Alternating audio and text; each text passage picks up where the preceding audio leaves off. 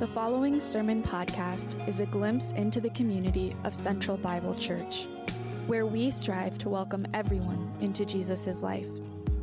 We hope that you can join us for this Sunday service as we gather together seeking to live in and for Christ.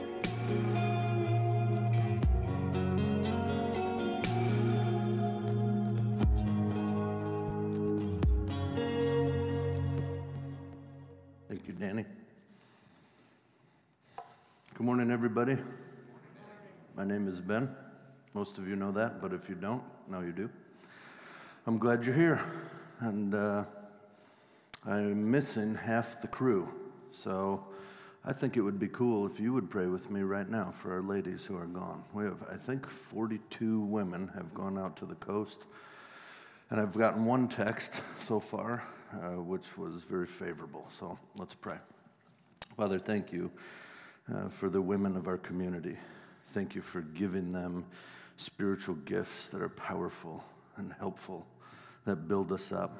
Thank you for bonding them in relationship to each other. I pray that you'd keep them safe on their travels back. Most importantly, that you would connect them in deep spiritual fellowship. Thanks for loving our church the way you do. Amen. Um, before I get going, too, I just wanted to make a little mention because we have had lots of new things and changes going on. I had a couple of folks this week ask me a question, which I felt was a little bit out of left field, but as I thought about it for two more seconds, it made perfect sense. The question was Hey, is Central Bible about to close down? What are you talking about? I'm pouring my heart and soul into it and working with the pastors. However, we've done a few things right away back to back, uh, and that could give that impression. So we've changed our office hours. Uh, and Monday, we don't have office hours anymore. But that's because we're having our office manager work on Sundays. We needed more of a coordinating presence. So it was just a simple shift, not a decline. Uh, the other things that we are doing related to Joy Central and elsewhere around the property, we have worked very diligently praying and talking, and we've made those changes out of a desire to bring strength and health to our church, uh, not out of a desire to slowly close it down.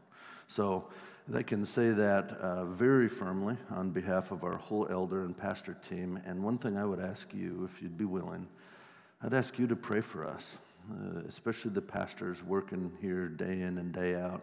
We need your prayers at this moment. It's been difficult. I'm a new lead pastor. I know I've been doing this with you for three years, but it's been taxing, and I've made mistakes, and I have uh, needed your prayers all the way through. I need them now, I think, more than ever. So if you'd be willing to do that, I'll continue praying for you as well. I wanted to say that before I got going. Okay. And if you have any questions, just like the folks who have asked them to me this week, don't hesitate. Right in your bulletin, you've got my email. Um, you call my cell. I'll talk with you. I'll meet with you. Anything to help. Cool? All right. We took a break last week for Mother's Day. Took a little hiatus out of our Acts series. We've been in Acts for a long time. Uh, today, we're going to jump back into it. And if you remember, two weeks ago, we left off in Stephen's famous sermon. So, in the broad context of the Bible and the story of God, we're, we're seeing the beginning of the early church take root in this world. Stephen becomes the first martyr, and this sermon we're reading is the longest sermon in the book of Acts, and it's really impactful and it's important. We got about a third of the way in. You can find this in Acts chapter 7, and that's where we'll be today. Feel free to open your Bibles now and kind of keep your finger there. The first part of the sermon is a response to a challenge. Actually, the whole sermon is a response to a challenge. The first part is a little bit odd. It catches us off guard. So the challenge has been brought against Stephen and against Peter and the other believers who are in Jerusalem, up at the temple, talking about Jesus, the Christos, the Messiah. And the Jewish leadership of the temple precinct is not stoked about that. We've seen different battles waged. When we come to Stephen, they're particularly hot about Stephen preaching this euangelion, or the good news, or the gospel. It's messing up the system. They don't like it. They're challenging him to defend himself. All right, so they have leveled some serious accusations against Stephen. And they've said, Now, what do you have to say for yourself? They have, they have said he was blaspheming. They have said he was uh, organizing a terrorist group to tear down the temple. They have said he is doing wicked things against God and his word and his law. And I say to Stephen, We've said what we said, bro. What do you have to say for yourself in defense? And if you remember, uh, Stephen says, Well, when God met Abraham, and then there was Joseph, and we're kind of like, oh, that's an odd way to respond. what do you have to say for yourself, Stephen? Let's talk about Abraham. So that caught us off guard. Why is he talking about Abraham and then Joseph to defend himself? I think it's because Stephen ultimately, and this is kind of thematic for our whole time today, Stephen is trying to introduce a system to a person. Okay? He's trying to introduce a system to a person. That person would be Jesus. He's been in Jerusalem at the temple talking with people who have been a part of a beautiful and ancient tradition. They're part of a fixed system that has worked really well. It has enabled them to push through war, through exile and captivity and slavery. Their system of religious worship and communal life has strengthened and built them and anchored them deeply. Okay, so it's not like they just came up with a bunch of weird nonsense to do and he's like, hey, that's dumb. This is deep, meaningful, identity forming, community strengthening ways of life. This Judaism system has brought health and security. It's providing community. I would say, most importantly, it's providing safety. Out on your own in this world they're living in, and quite frankly, in ours today, too. Out on your own is not fun, it's often deadly. Connected deeply, they have a system that works. Now, in a world like ours, very chaotic, painful, deadly, what happens when you find something that brings safety to you? You know, yeah, whatever. No, you find something that brings safety to you and you grip onto it. You hold on to that thing no matter what. It might be a job. It, I don't I hate it and it's demoralizing, but it brings me safety. It might be any number of things, but when you find something that brings safety, we want to grip it and hold it. It's just an instinct we have. I'm going to suggest they're gripping onto their system. And you might say, well, what do you mean by system? I think there's a lot of books and great things to read about systems. I haven't read any of them. So I'm just going to tell you a couple of things that I think are part of a system. And, and they have the, the letter R to connect them. So that makes it smart. If I could do it in a British accent, it'd be even smarter. Rules. In a system, there are rules, and everybody who's part of it agrees to follow them. Fair enough? There are relationships within a system, and the relationships, depending on the system, vary greatly, but they're between people that can be healthy or not.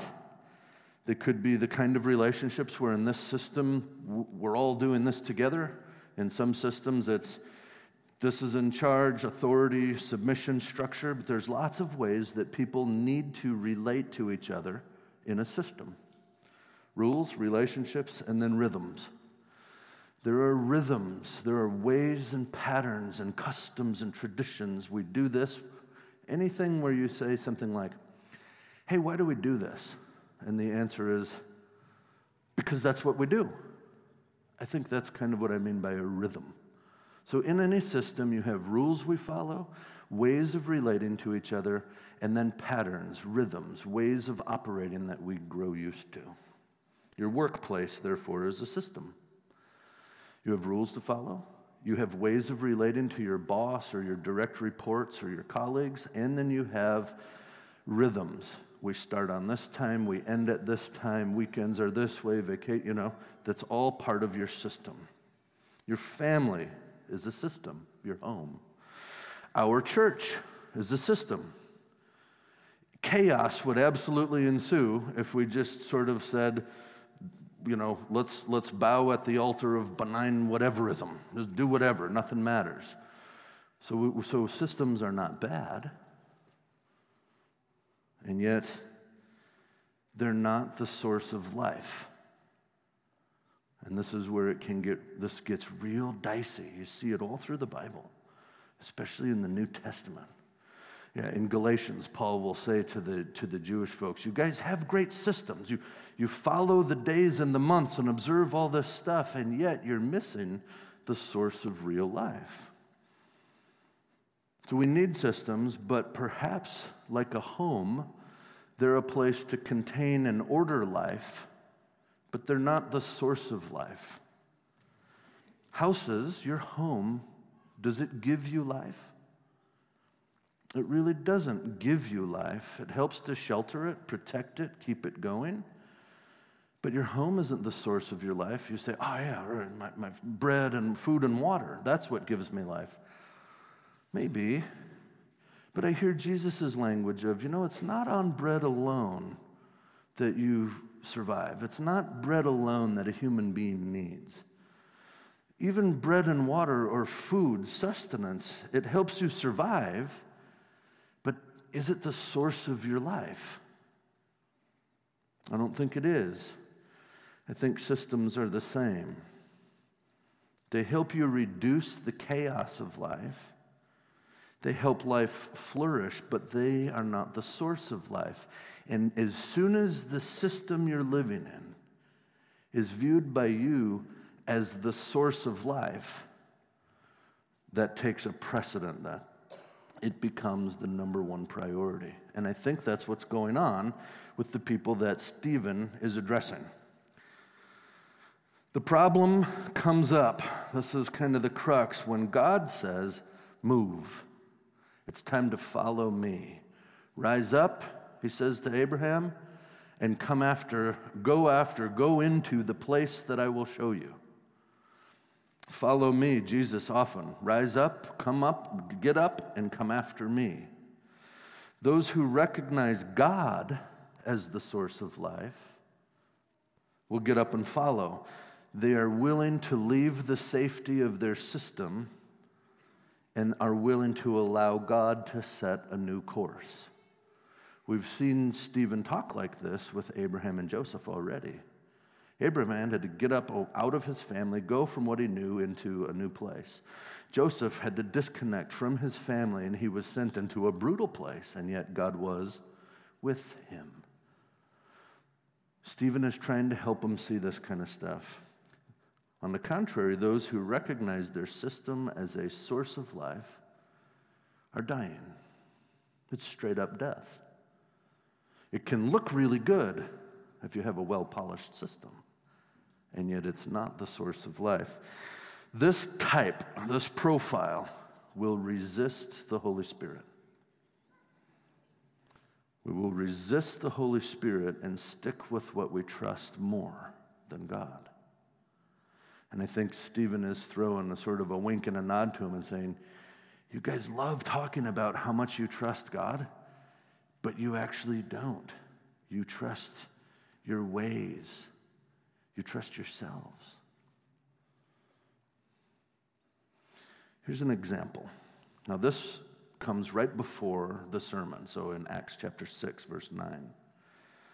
He says, Some men from the synagogue of the freedmen, and you know, they've come from kind of all the precincts and the regions around there, they stood up and they argued with Stephen. They, they argued with him. Okay, Luke is telling us some men were big players in the Jewish system, and they argued with Stephen Stephen, you are messing up our source of life. Why are you doing that? Why would you want to mess with what we need to live? Chapter 6, verse 11.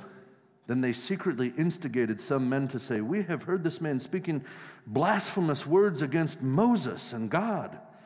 We talked about this already. They incited people, the elders and the experts, and they approached Stephen and they seized him and they brought him before the council. They brought forth witnesses to say, This man does not stop saying things against this holy place. Ah, a little cue into their system. The way that they understood how things work and the way things roll had a lot to do with the temple, the holy place. They said, He's saying stuff about our place. It's a holy place. He shouldn't be saying what he's saying. And the law. He's saying things against the place and the law, for we've heard him say that Jesus the Nazarene will destroy this place and change the rhythms that Moses gave us, the customs that Moses handed down. This guy's talking about changing the law and the place and the customs of Moses. He's blowing up our spot, he's wanting to tweak our system. Stephen says, wait a minute, blasphemous words against Moses?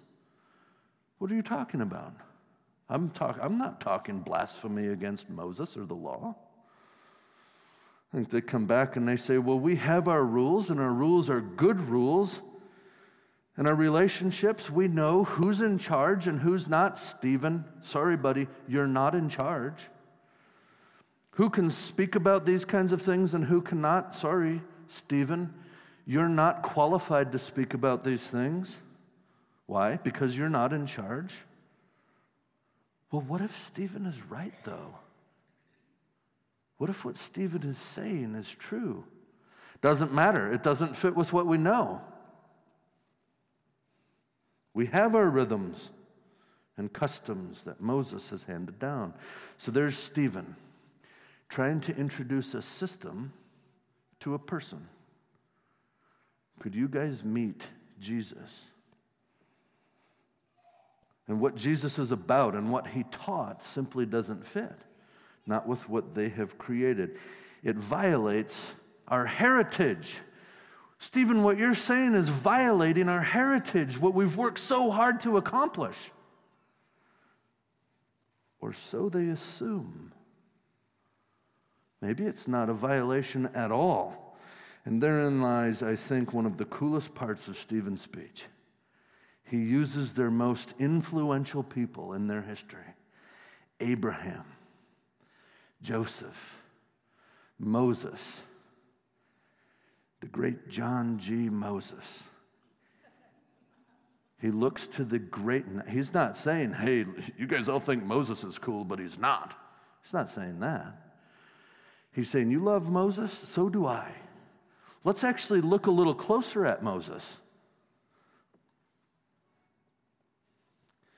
He shows them how, and I mentioned this already, Joseph had to leave his family. Mo- Abraham had to leave his family. Who else did? Moses had to leave even the whole people of God.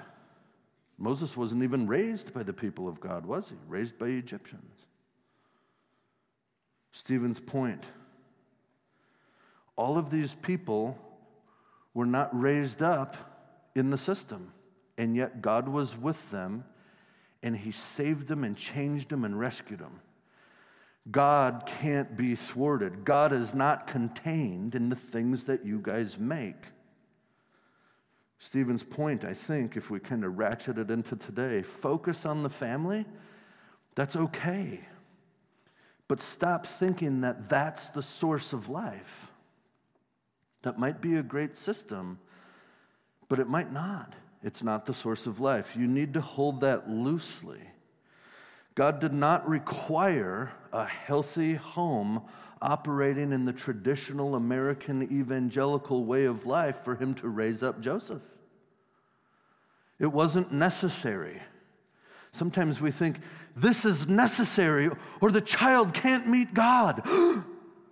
Well, I think he's saying that's not the case. I can imagine the parents at the temple. This Jesus is talking about taking the temple. Great grandma and grandpa met God at the temple. Grandma and grandpa met God at the temple. I met God at the temple. Where is my child going to meet God if we take it down? And he's saying, Look, there are the greatest heroes of our faith on whose shoulders we stand. They were not raised with a temple in view. They were not raised with the great Jewish leaders. They were raised by Egyptian pagans who worship Ra and cats. You know, come on. But God was with them. God is powerful. God is the source of life. God is who we follow. The bigger point, Stephen says to these powerful judges of him, they're judging him, right? He says, You are thinking that a young guy like me standing before you is not sticking to the script.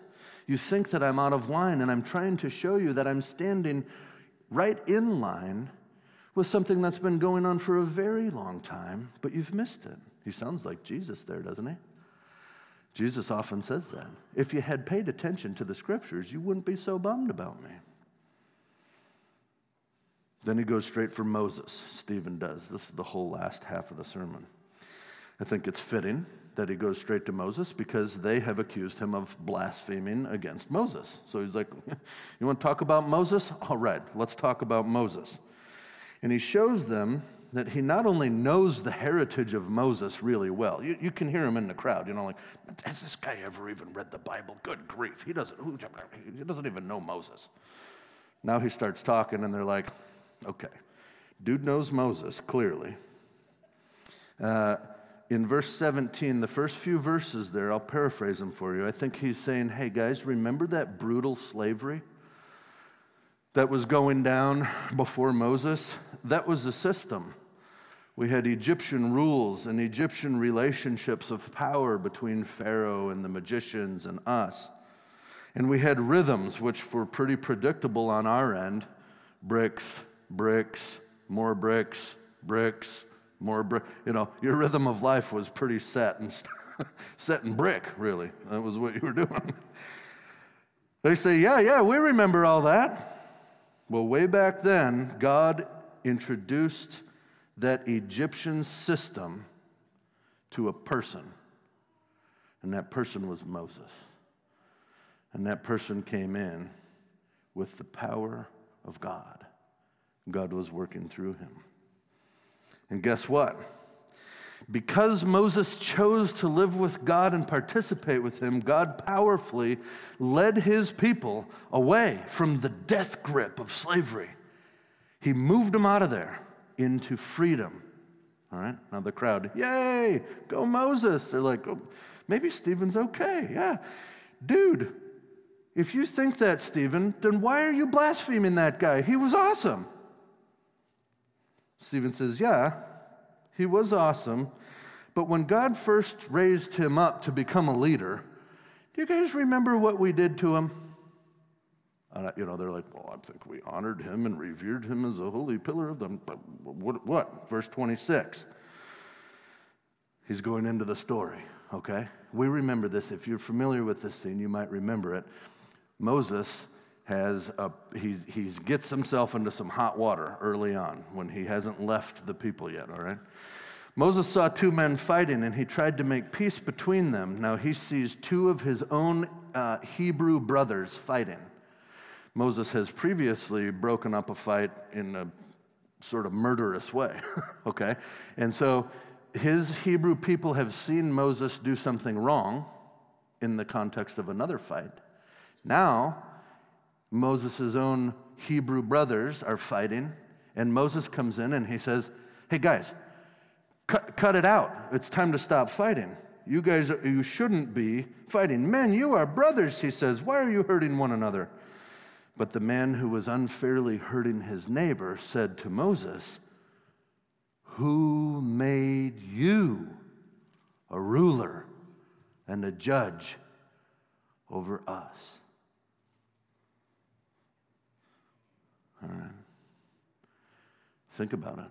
What's Moses telling him? Is he telling him to do something stupid and crazy? No. He's saying, Your brothers, Stop trying to harm each other. Is that truthful and good? Yeah. So he's not oppressed them in any way. He's told them the truth of God. And their response is, Why do you get to say that? The Hebrew people resisted the gift of God and they booted Moses. And why?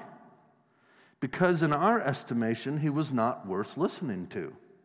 Our people knew about his sin. We knew that Moses wasn't perfect. We knew about his problems.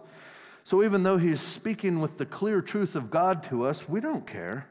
It is stupid for God's people to fight with each other, says Moses. And we know that that's true, but we didn't want to hear it. So we booted him. Interesting. Stephen has tried to, you know, they're like, how could you say something bad about Moses? And Stephen's like, you know, in our whole history, we kind of constantly kick Moses and his type of people out of here. And yet, there's this cool little thing in the story God's plans don't get thwarted. God wants Moses to lead the people, right? Obviously. The people say, uh uh-uh, uh, get him out of here and kick him out. And we might say, oh, shoot, sorry, God. Guess your plans went, went south. But that's not the case. God meets Moses after Moses gets exiled, you might say, or kicked out of the crew. He meets him in a mysterious and fiery way, you know, in a small shrubbery. Every time I hear the word shrubbery, I think of Monty Python. I hate Monty Python movies, but I remember that one where they're the knights that say "ni," and the knights that say nee, nee, and then they're looking for a shrubbery. So when I get to the Moses scene, I think of movies that I don't enjoy. anyway, Moses meets God in the burning bush, and soon enough, he's back in Egypt, raring to go. We pick it up again in verse 35 then.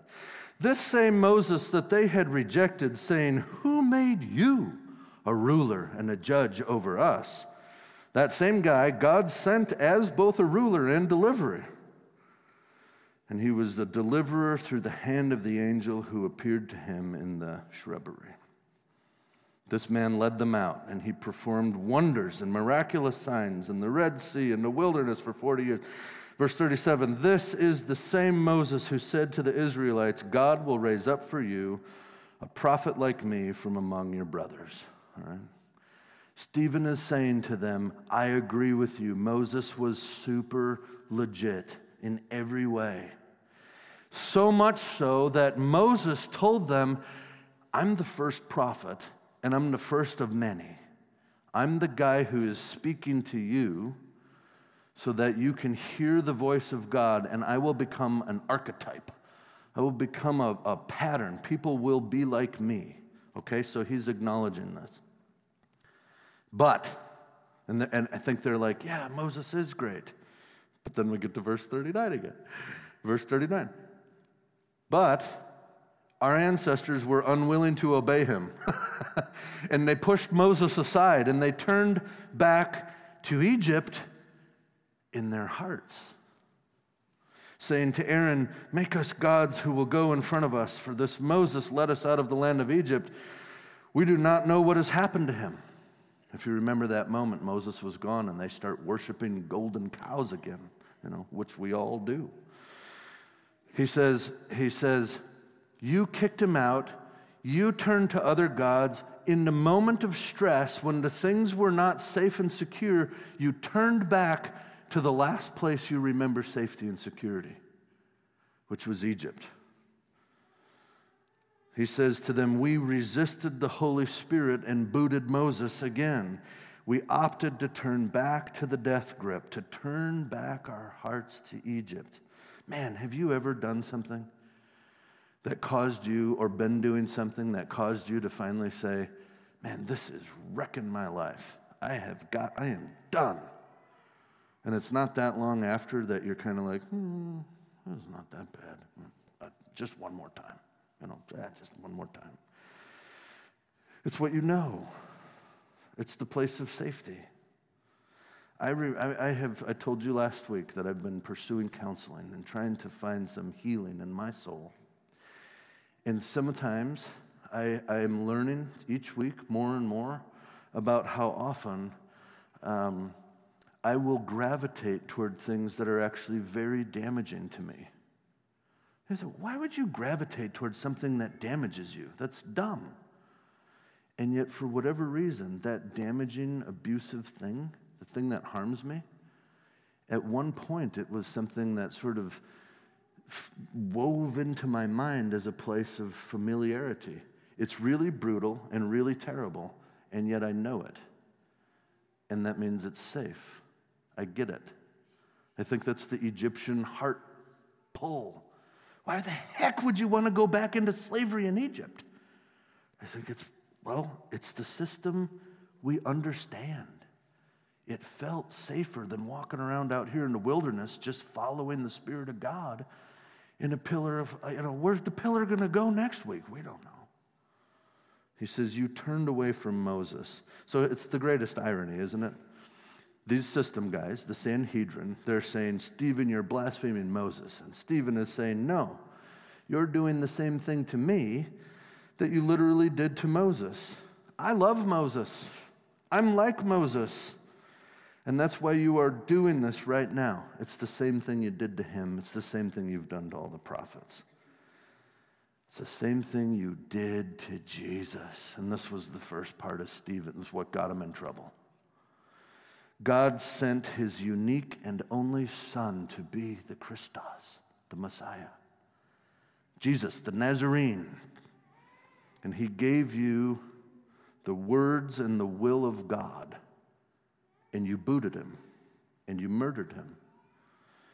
And now, like him, I'm saying the same things that he did, and you're about to boot me. In fact, we know that Stephen won't just get booted. It's likely that they'll bury him about waist deep in a hole so he can't get away, and then they'll pummel him with stones until he's dead. This is how vicious it gets when you try to introduce a system to a person. I think at this point I can almost hear somebody in the crowd. Let's say his name is Herschel. He's yelling out, Hey, Stefan. Stephen's like, It's not Stefan, it's Stephen. It's like, Whatever, Stephen, here's the deal. Our biggest beef with you was the whole bit about tearing down the temple. Okay, about the Moses, whatever, let's just agree to disagree, but the temple. That's the real thing. What do you have to say about that? Stephen, well, if you paid attention, I never said I was tearing down the temple. Jesus of Nazareth said he was going to tear down the temple. And that means God said he was going to tear down the temple.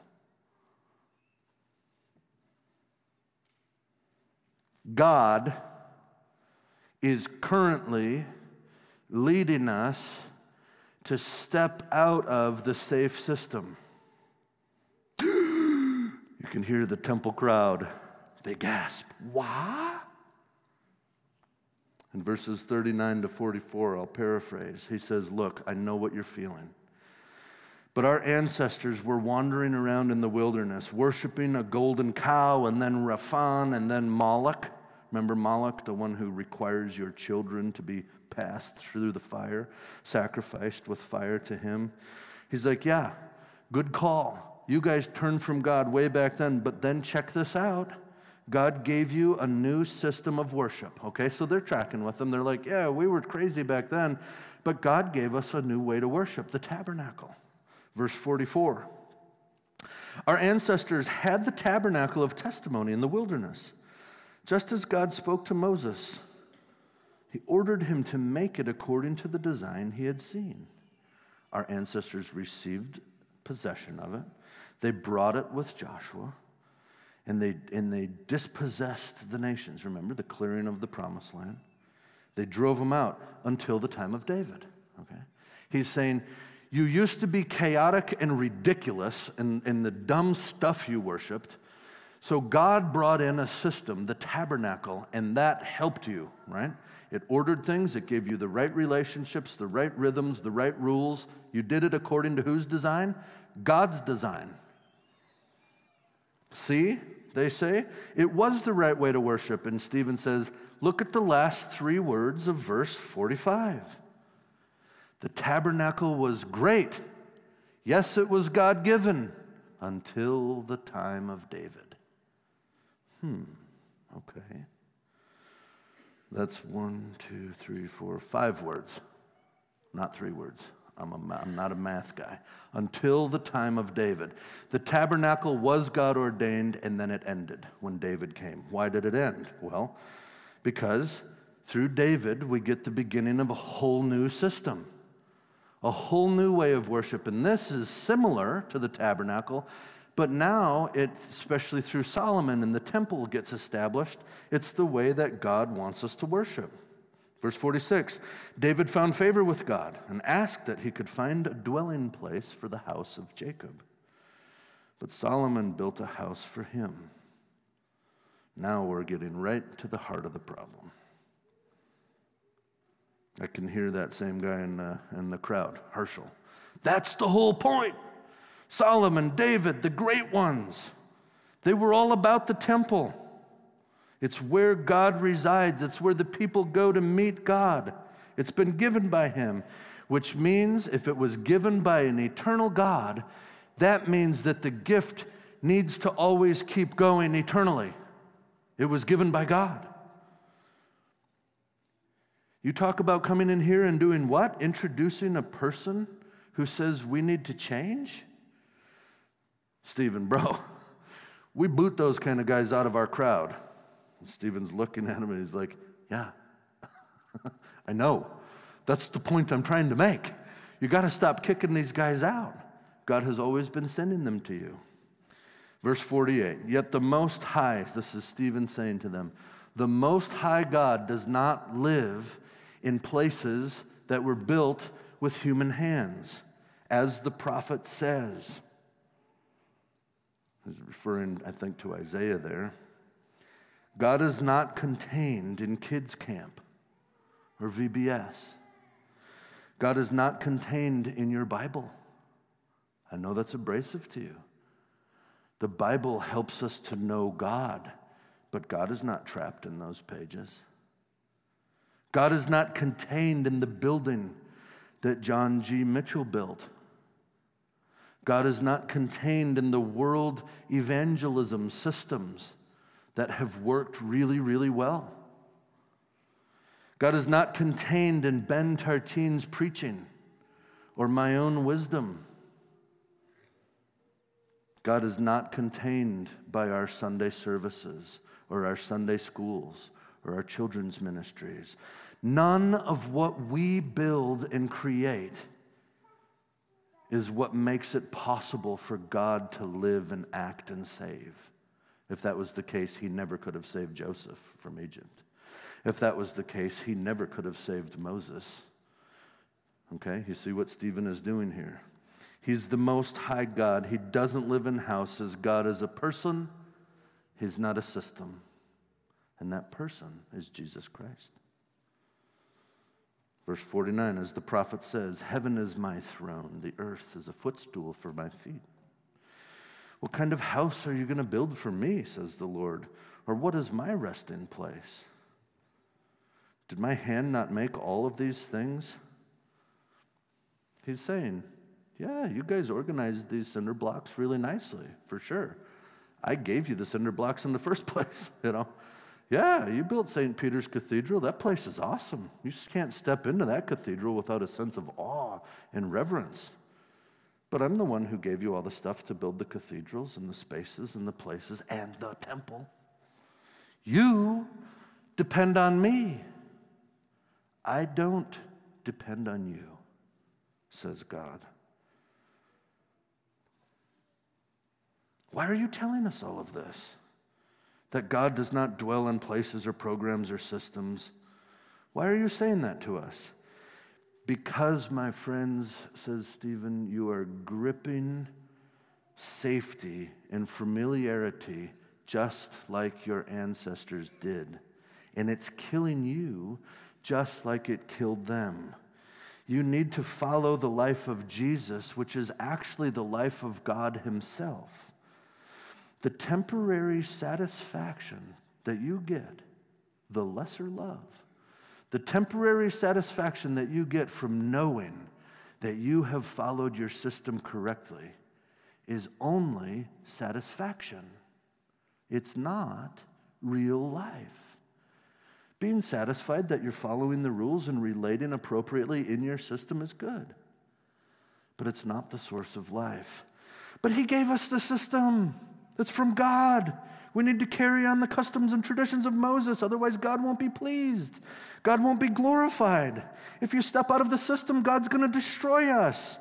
Stephen, that's why we despise you. That's why we killed Jesus. Our love for God means we have to hate you. Can I just say something important here? If our love for God causes us to hate other people, that is not love for God. That is not trust in the divine. It's just trust in ourselves.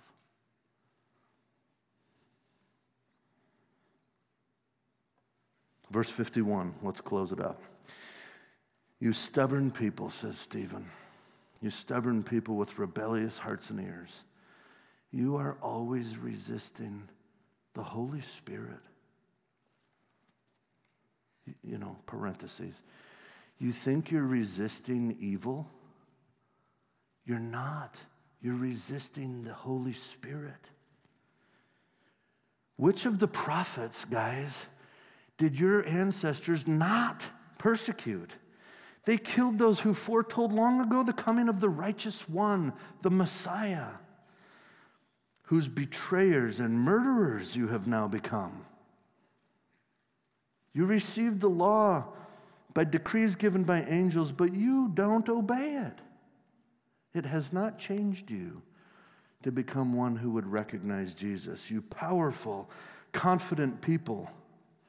Isn't real life by necessity constantly moving? Don't we proclaim death upon something that has stopped moving and growing? Isn't that the point that we call it dead? When you see how God gave us the tabernacle, when you see how He gave us the temple, when you see how He gave us the Torah, you see that He set those things into our hands. But our hands should have remained open. Frank, you got a pen? Anybody have a pen? There. Roberta, can I borrow your pen? I'm not. I'm just stealing it. This is, this is what God has given to them and to us our systems, our spaces, the things that work well. We're not calling for anarchy here, but we're calling for holding things loosely. When you hold what God has given us like this, notice what happens. Others can come and use it. We can change it. It can be molded and, and made differently. But as soon as this happens, I will not let go. Now it might feel safe and familiar, but it is the grip of death. We receive the good blessings of God that we never grip too tightly. If we do grip them too tightly, we stop moving and we die. And that calls us to ask Am I Stephen in this story, or am I the Sanhedrin? Am I the council of rulers? I have a way of life that works, Jesus. I don't need Jesus telling me what is actually life and death. Who made Jesus ruler and judge over me? We say that to Jesus just like they said it to Moses. See how the question reveals something. When you say that, who made Jesus ruler over me? Who made Jesus my judge? The implication is, I'm the ruler and I'm the judge. We don't say that though, we just challenge somebody else. And God says, because Jesus made you, that's why. Jesus made all, all the earth and everything that's in it. We don't need Jesus telling us to do with our bodies or giving us input on who to share my bed with. I'll make that call. That's on me. Who's Jesus to tell me that? We don't need Jesus telling us how to spend our money. I have my own rules, I have my own ways of relating. I don't need that stuff. My systems are good. I like Jesus, yeah, for some inspiring thoughts and some good morals. I like that stuff for sure. But Jesus doesn't come into our world to give us inspiration and good morals. He comes to give us life, to become the source of life for us. And it calls you and me to ask this What am I gripping onto? What am I not letting go of? My favorite, my safest, my most comfortable sexual patterns. I want to keep doing them because it's what I know, it's what's comfortable and safe. My preferred way of doing church services, it's what I know. My popularity, I don't want to change. If I change, what will people think? I might lose my friends, my property, my money. God gave me this. God gave me my property. He wants me to keep it, my precious. I think that's why we're bummed with the temple. That's why they are. They say, God gave us this temple. And he says, Yeah, but that was an expression of his will in that day. Now the Son of God has come, the Holy Spirit's been poured out, we're poured out, we're doing something new. When you grip, you die. So let's be a team of friends a community of Christians who take an open handed posture to life. Open handed. We're not gripping. The goal is life, the goal is freedom, the goal is peace. The goal is to fall in love with the Savior, to fall in love with the Creator, to fall in love with the true God, and quite frankly, men and women and children, to fall in love with each other to never again say, My love for God means I have to despise you, but instead say, My love for God means I recognize He made you, which means you're infinitely valuable and worth loving. If God loves you, by golly, so do I. That's where we're going as a church. That's the kind of life we're going to continue to nurture.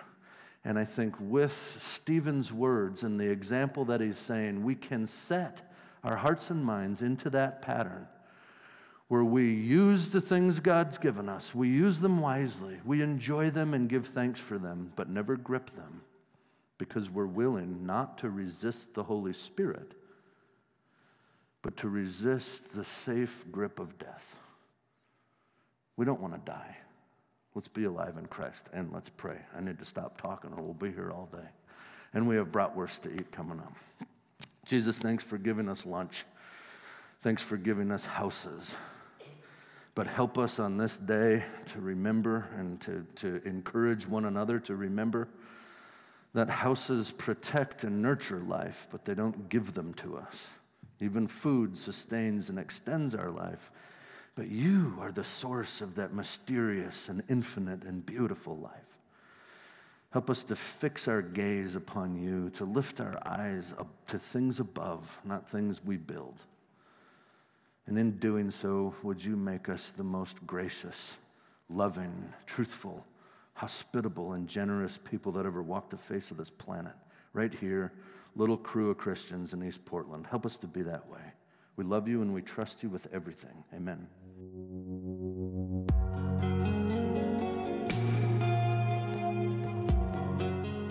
We desire to be formed by the Word of God in community. If you have questions about this week's sermon, we would love to hear from you. For more information about our church, please visit centralbible.church.